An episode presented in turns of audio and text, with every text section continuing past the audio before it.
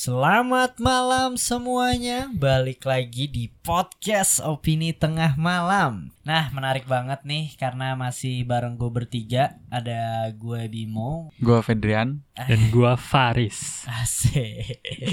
Nah, hari ini kita akan pembahasannya tentu kalian udah tahu kalau konspirasi dan misteri only di noise, hanya di Mm-mm, noise ya. mm-mm. Jadi kalau kita nongol bertiga selain di noise, kalian dengerin ini berarti kita akan nge-review film Benar. tentunya. Pokoknya hari ini kita akan nge-review The Conjuring The Devil Made Me Do It. Oke. Conjuring 3 ya. Benar. Tepatnya tuh tanggal 2 Juni 2021, hari pertama Conjuring tayang. Jadi kita akan nge-review filmnya, kira-kira kayak gimana, bagus apa enggak, terus ceritanya kayak gimana. Fedian punya pengalaman menarik di bioskop tadi. gitu. Enggak, jadi- Jadi Uh, lebih serem ya daripada filmnya. serem. Kalau gitu pasang kacamata konspirasinya tetap open minded. Balik lagi di podcast opini tengah malam.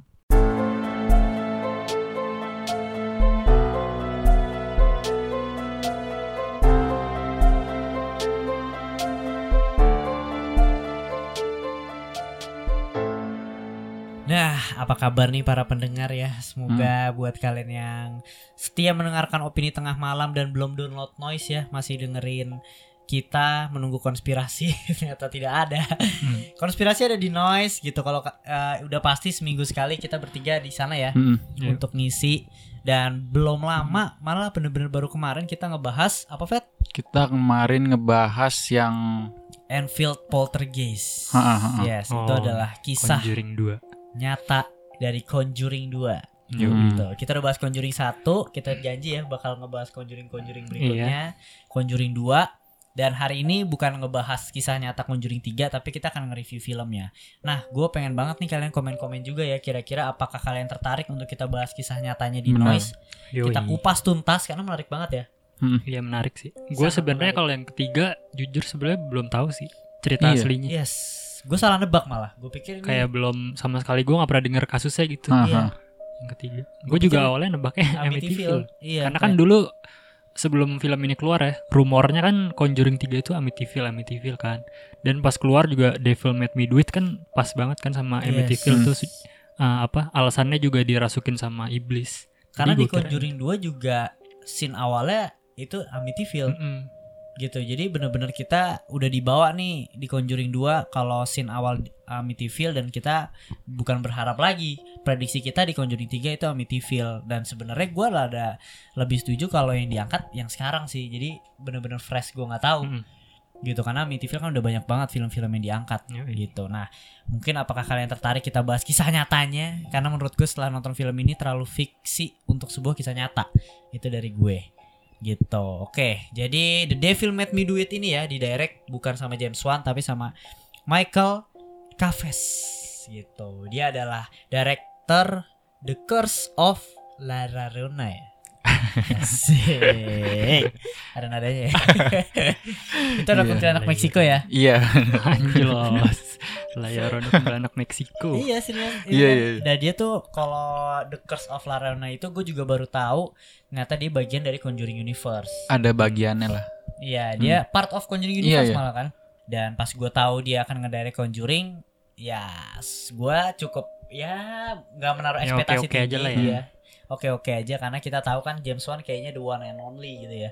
Tapi ternyata pas di Conjuring 3 ini ya dia cukup bisa nggak menggantikan secara keseluruhan tapi bisa tetap menjaga Conjuring ini untuk untuk sequel-sequel The Hmm. Conjuring-nya ini tetap bagus lah Iya. menurut gue pribadi kayak gitu intinya sih kalau kata Ferdian ya Conjuring 3 ini kalau di Indonesia ini tuh perang santet iya?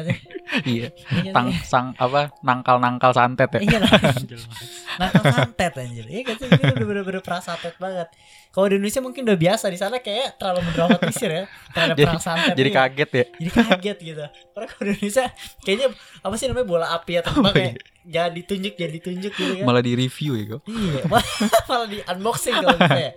Ya kan? Padahal Jadi intinya kita bahas dulu sinopsisnya ya.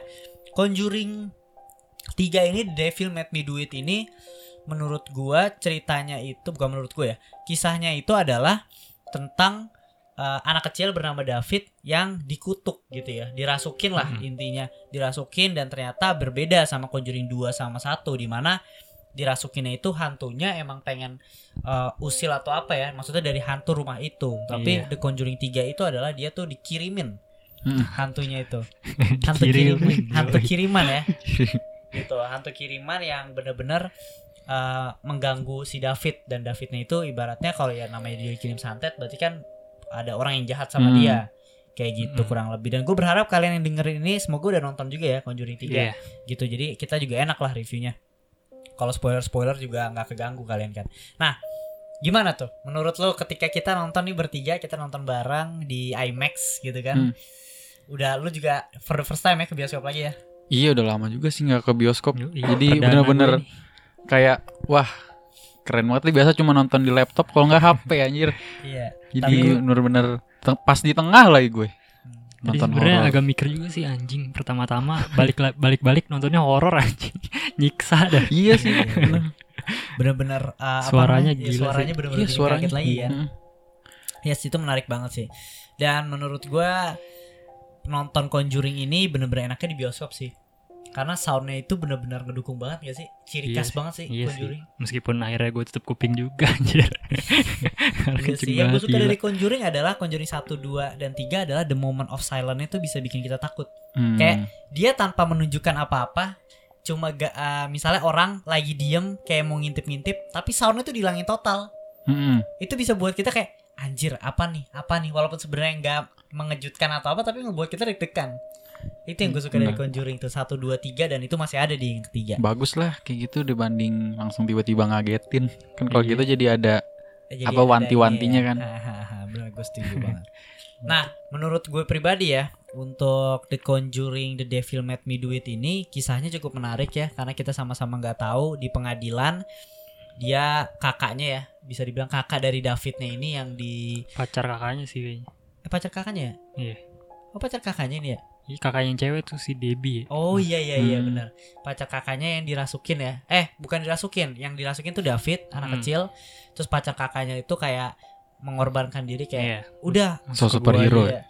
Tatap gue masuk ke gue masuk ke gue gitu. Itu kayaknya di, di di di Indonesia pun ada juga yang kayak gitu deh kayaknya. Setahu gue ada beberapa film yang apa di luar doang ya? Gue lupa pokoknya. Akhirnya setannya masuk ke dia. Heeh. gitu. Sebenarnya santet sih bener-bener. Mungkin kalau di Indonesia pakai telur kan?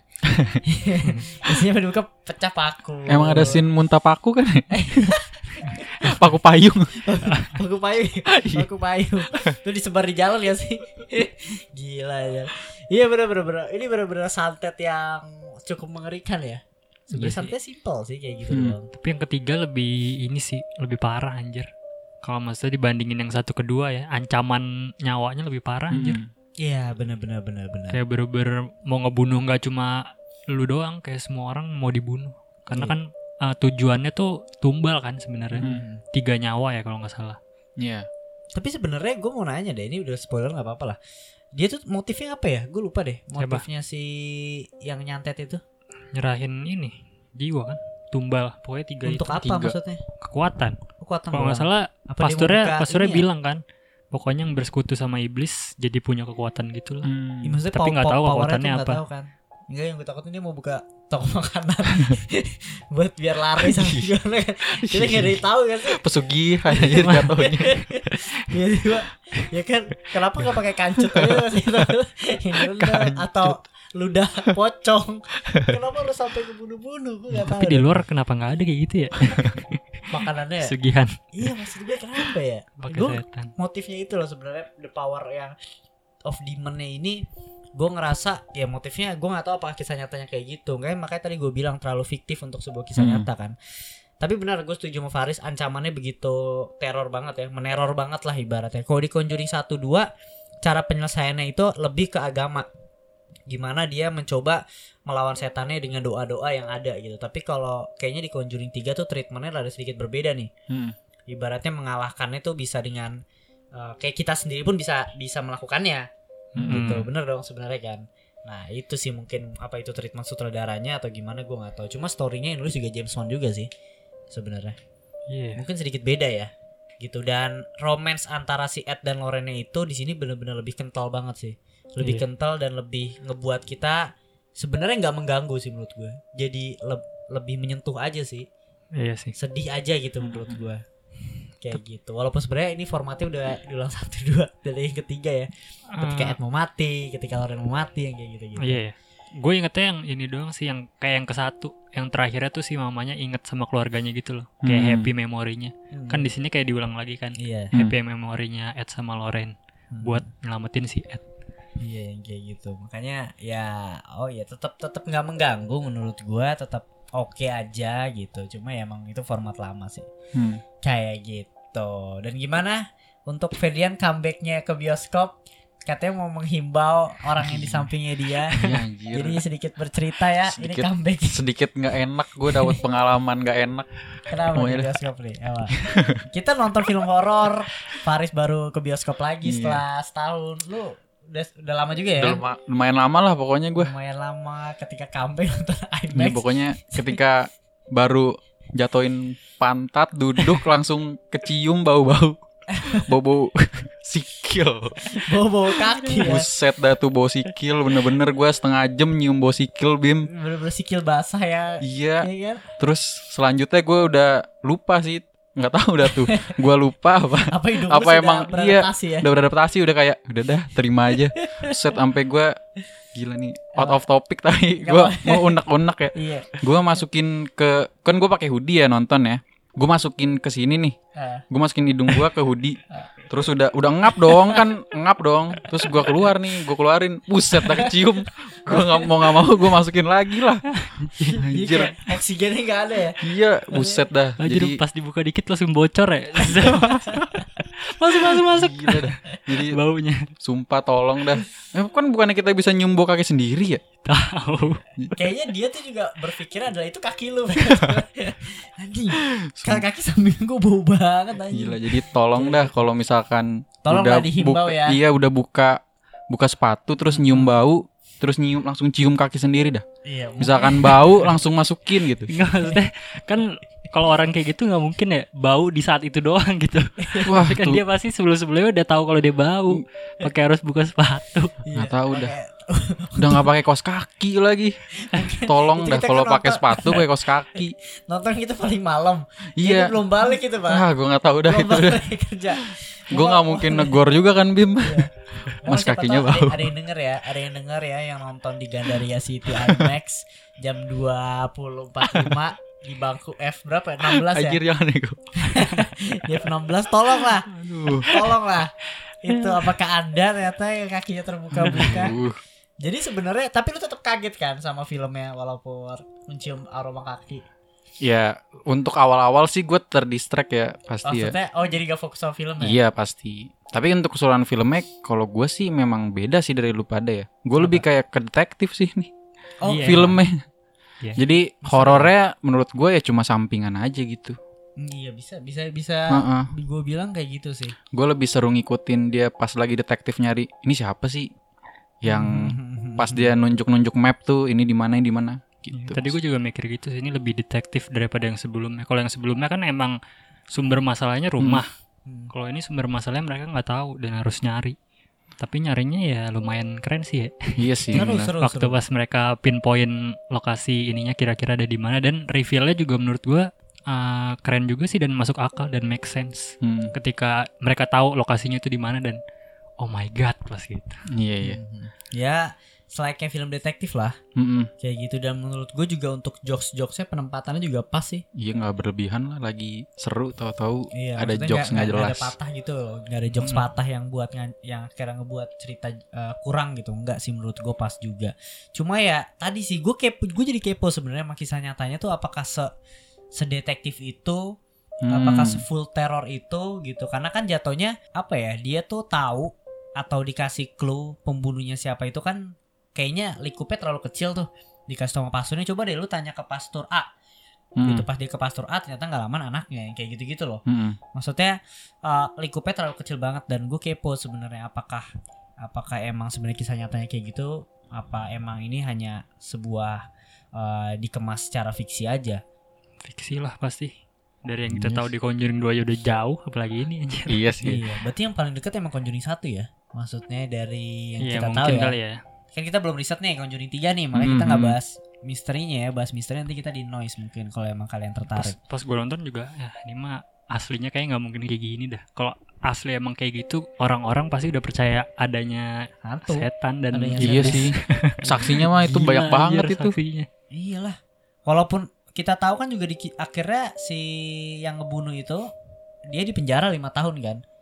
Maksudnya Hmm. gagal dibuktikan kan Hmm, kalau iya. itu kerasukan kan.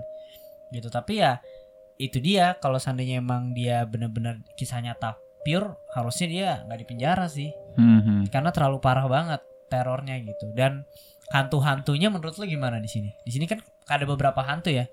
Kayaknya bener-bener di sini balik lagi sih ke horor Amerika banget yang monster-monster dan lain sebagainya. Kayaknya Iya itu yang salah satu gue nggak suka dah. Nggak ada hantu yang memorable kayak yang satu dua Iya, aja. Batseba, Falak. Iya benar. Iya, Sekarang gila. kita nggak tahu namanya siapa. Coba kedua ini mantep ya, banget. Nama anaknya siapa? Nama hantu yang endut. Witch-nya. Oh. Yang gendut mah nggak tahu siapa anjir. Anjing. Ya ritual siapa namanya ya? Lupa kan? Kita pun maksudnya nggak Ya nggak- maksudnya Oh. tuh big bad-nya kan kalau yang di dua Falak. Islah, Kalau- Islah. Oh iya. Anaknya Ayla. pendeta. Iya, iya benar. Kalau yang satu big bad-nya Batseba ini big Aha. bad-nya orang anjir. Iya benar-benar. Iya. Dan jadi karena dia orang eh, setannya tuh mengambil bentuknya beda-beda karena itu ya apa ya iblis kayak manifestasi mereka ngambil wujud Mhm. bukan bukan kalau Batseba kan emang dari satu orang dia dianggap jadi apa witch ya Iya Mhm. benar. nah akhirnya berubahnya jadi dia sendiri kalau itu ya lu Ada. bisa ngidupin mayat dihidupin tuh yang gendut kan itu mayat kan ya Hmm. dihidupin Iya anjir. Iya, Gitu. iya, menarik sih seben- sebenarnya yang ini sih di awal tuh sebenarnya udah cukup mencekam tuh di mana cara dia hantunya eh bukan ya pas masukin orangnya tuh kesurupan bukan kayang lagi tapi patah-patah Hmm. begitu loh. Nah itu tuh rada aneh sebenarnya. Nah itu tuh mulai Iya, itu. make sense. Harusnya kalau di sebagai tubuh dia udah patah anjir. Mhm. Tubuh patah-patah gitu Udah walaupun dia kerasukan kan. Meletot itu. Kenapa Iya. masih masih bangun itu di akhir juga. Masih bangun, masih Kayak gitu normal kan. gitu loh. Nah itu sih sebenarnya yang mungkin uh, berbeda lah sama Conjuring. Ya, tapi emang di sini kelihatan kayak banyak exaggerationnya sih dari setannya. Kalau yang satu tuh kadang kayak lebih ke reality banget semuanya kayak ketokan lemari. Kalau ini Hmm. kayak pas pertama kali kita muncul aja pas David kesurupan tuh yang ditarik Mhm. kayak tiba-tiba dicakar lah. Oh. yang tangannya iya. kan gini-gini Ah, ada iya, cakar iya. di Ah. ininya gede kayak banget kan. kayak nggak Mhm. nggak nggak mungkin gitu kan. Mhm. Iya benar-benar benar. Iya gue gue setuju sih. Gue setuju. Jadinya kita yang nonton tuh ra- rasa yang ditimbulnya ada rasa tegang, rasa tegang kita nonton thriller bukan rasa takut yang kayak anjir ini bener gak sih kayak gini karena kita jadi mikirnya ya lah ini mah fiktif banget nih Hmm. gitu loh nggak mungkin kisah nyatanya kayak gini gitu nggak nggak down to earth lah Hmm. maksudnya yang kita kan Indonesia cukup kental nih sama hantu-hantu kayaknya hantu nggak mungkin melakukan eh, kayak gitu kayak gitu sih jadinya ya yang rasa yang timbul bukan takut banget Hmm. kayak Conjuring satu gitu kalau Conjuring satu kan cukup ini ya full of terror terornya teror, teror hantu gitu Iya dan itu sih momen-momennya kurang mantep juga. Kayak Conjuring satu tuh keren-keren dah di atas lemari lah. Maksudnya kan kalau yang di kedua hantunya kayak di di altar. Hmm. Ya, di altar gue ke mana anjir ketemu altar. Kalau Iya. kayak di rumah sini kan gue bisa kayak bayangin ada Bathsheba di lemari gue, Hmm. ada Bill Wilkins di ruang tamu gue ya. Iya anjir ada clap juga serem tuh clap. Kalau itu mereka gelap. kayaknya emang storynya kan kayak melebar gitu kan dari rumah. Jadi lokasinya kayak yang kita jarang temuin aja. Hmm, banyak. ya mungkin berbeda walaupun dia ngomong ini adalah kasus paling menyeramkan ya nah itu tuh apakah cuma embel-embel ini adalah kasus Mungkin karena Captain Oren ini kali paling banyak serem? korban jiwanya kali ya. Mungkin. mungkin mungkin mungkin tapi gue kepo sih sebenarnya apakah kasus itu yang ngebuat si Ed itu jadi jadi maksudnya jantungnya jadi bermasalah Oh, nah itu juga Nah, tuh. itu gue kepo tuh Soalnya kan dia Kayak- meninggalnya jantung juga Jadi kan kayak Indo dah dikait-kaitin. jadi ya, gara-gara jantungnya ya oh, ini jantungnya pas waktu itu kasus ini nih. iya iya padahal mah emang kagetan aja kan gara-gara anak kecil lompat Hmm.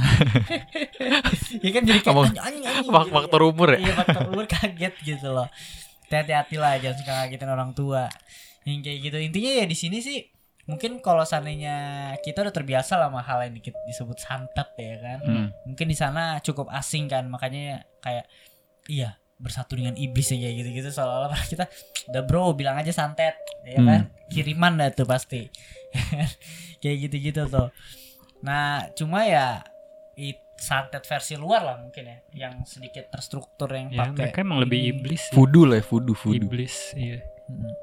Lebih Iya, ke bener-bener. apa ya? Bersekutu dengan iblis. Kalau di sini kan dukun gitu kan lebih ke sama jin kan, Hmm. bukan sama apa? Iblis, setan.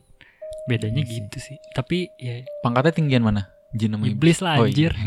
Gila pangkat tinggi mana goblaks. ya tapi ada yang mantap juga sih beberapa ada yang kreatif juga maksudnya kayak yang pas di di tunnel tuh yang si Loren ada dua Iya tuh. Oh itu Anjing, itu itu, itu, gue keren bingung banget anjir Iya. itu gimana cara mereka ngelakuin ya Kayak berkali-kali dah. gue ngerasa itu dua orang dua Enggak. orang dua orang yang beda Iya. deh. maksudnya kayak kan kalau misalkan dari samping nih Hmm.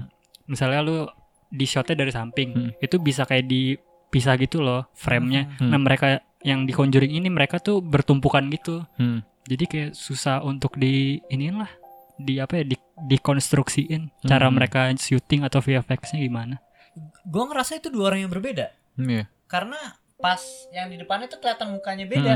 Makanya gue ngerasa anjir ini keren banget nih. Latihan gitu ya. Ini Kayak keren berkali-kali buat nyamain gerakan. Gua gue Rasa nggak gitu tahu sih. karena itu gerakannya benar-benar mirip sih menurut gua Iya. untuk dua orang yang berbeda kayaknya agak mustahil soalnya dari bajunya sama semua Oh, gue nontonnya setengah mata sih. Goblok aja. itu Tapi keren sih itu itu gue juga kepo sih kita tinggal nunggu BTS-nya mungkin ya dari Oh. Conjuring 3 ini. Hmm. Gue kepo apakah itu orang yang berbeda atau orang yang sama tapi dengan trik shoot yang kayak gimana lah dari kamera. Menarik karena itu.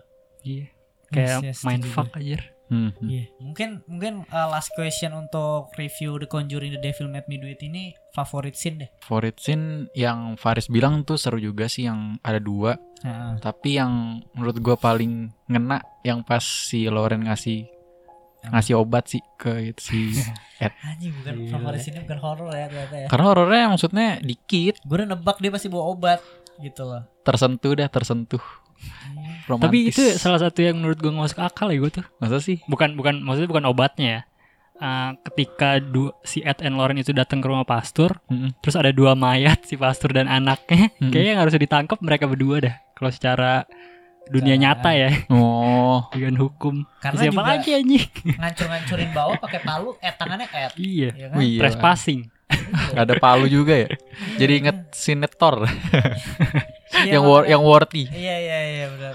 Kayak gitu sih udah sebenarnya. udah apa? Trespassing si Ednya. Kayak masuk masuk masuk aja gitu ke rumah orang.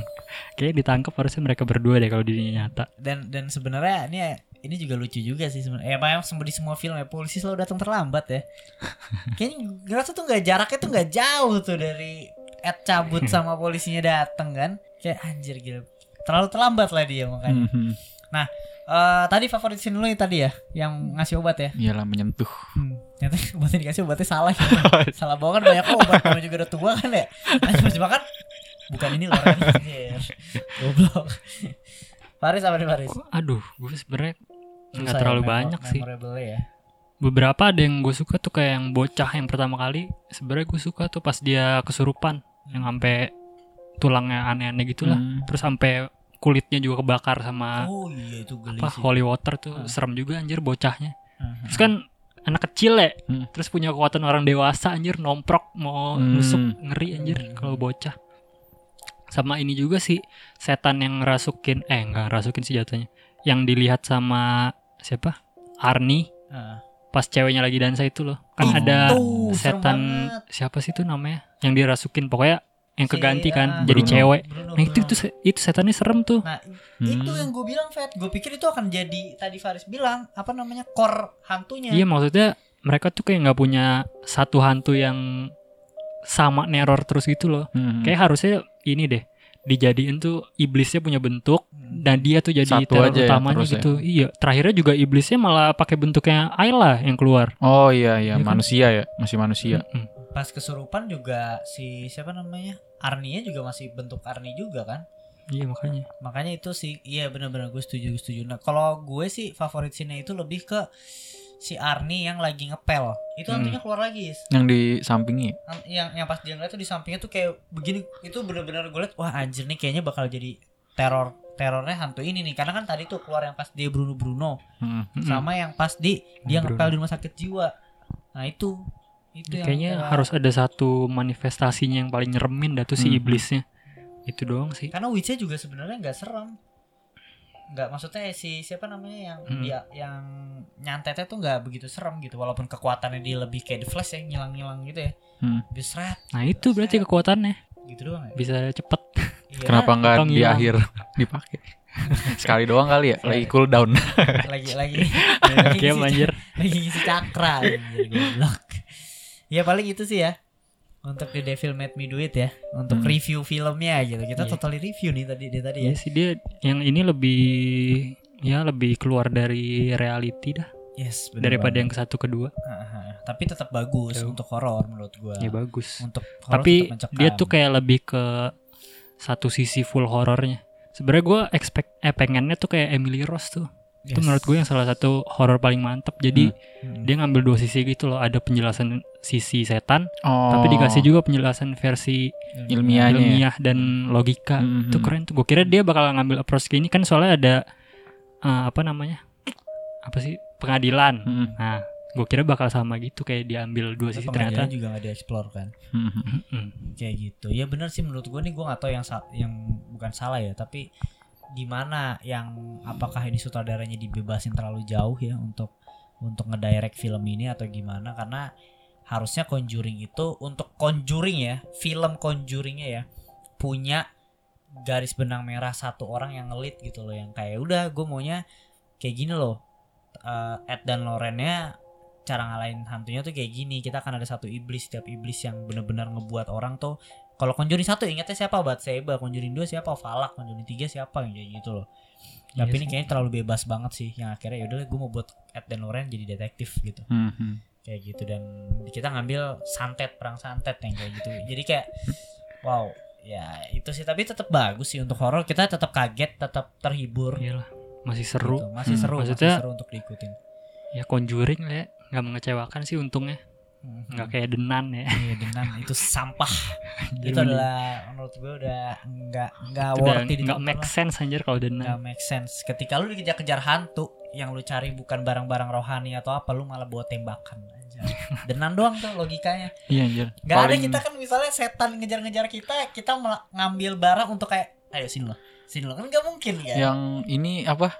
Keseret Toto ke kubur tuh gimana ceritanya? Iya. Siapa, anjir? Jauh banget lagi dari itu ke kuburan. Ih, jadi kayak Buset. horor murahan kalau Denan Iya. anjir. Di, di kuburan asapnya di mana-mana itu orang banyak yang nge-vape di situ. Gimana kita nggak ada yang tahu gila itu terlalu terlalu over sih menurut gue Denan itu. Sayang jadinya karakter Falak. Ya. Oke. Bagus sih Conjuring 3. Conjuring Maksudnya meskipun nggak sebagus yang satu kedua, tapi seenggaknya apelnya nggak jatuh Yes. jauh dari pohon ya. Oh, oke. Tetap worthy to watch lah Mm-mm. untuk The Devil Made Me Do It ini. Gitu. Jadi untuk gue scoringnya itu berapa ya?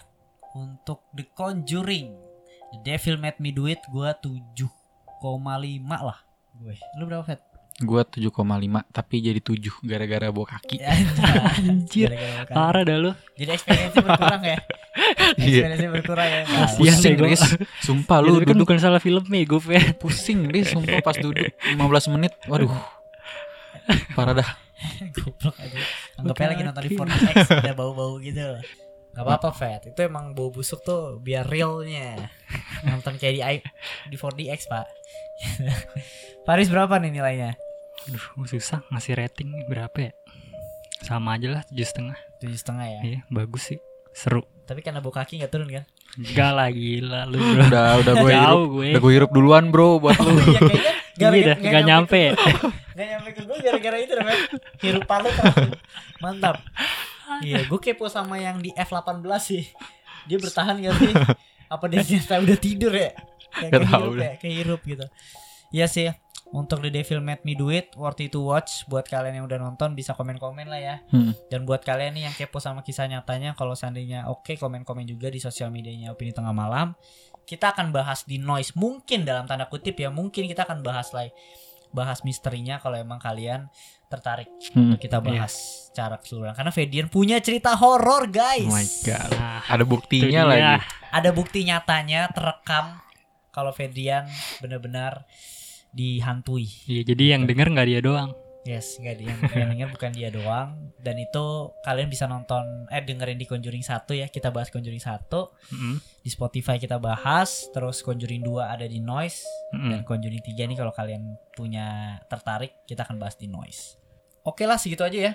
Hmm. Untuk pembahasan The Conjuring, The Devil Made Me Do It gitu. Jangan lupa kalian komen-komen juga review kalian kayak gimana dan tag-tag opini tengah malam juga nggak apa-apa. Oke, segitu aja dari opini tengah malam. Sampai ketemu di episode berikutnya. Bye.